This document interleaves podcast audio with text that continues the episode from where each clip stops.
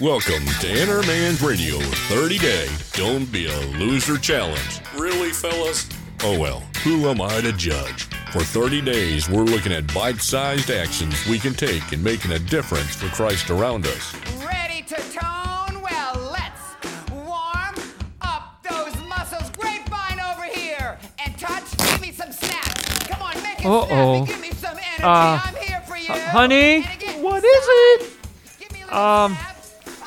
Th- These these pants have a have a slight tear. Could could you just you just throw a patch on them? They're my favorite pants. Well, these have been repaired so many times. There's not much left to save. Don't you think it's time for a new favorite? Oh, maybe, but I really like these. All these holes have sentimental value. This one is from wrestling with the kids, and I got this one from a fishing lure on McDonald Lake. This one, oh, remember this one? That's from standing a little too close to the campfire. There's so many memories. I, I just think that maybe mixing the new with the old is becoming counterproductive.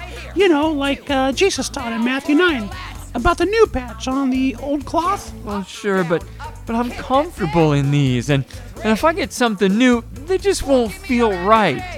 Well, being comfortable's fine, but those old rags are obsolete, growing old and ready to disappear. Hanging on to 'em won't make them last any longer than the old covenant.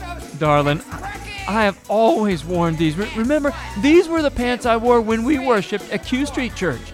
And, and when we called that guy to repentance and accountability, I was wearing these.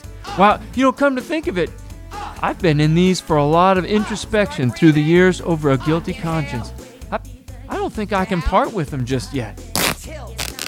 Oops, it was for your own good. It's time for a new pair, and they don't have to be khaki this time.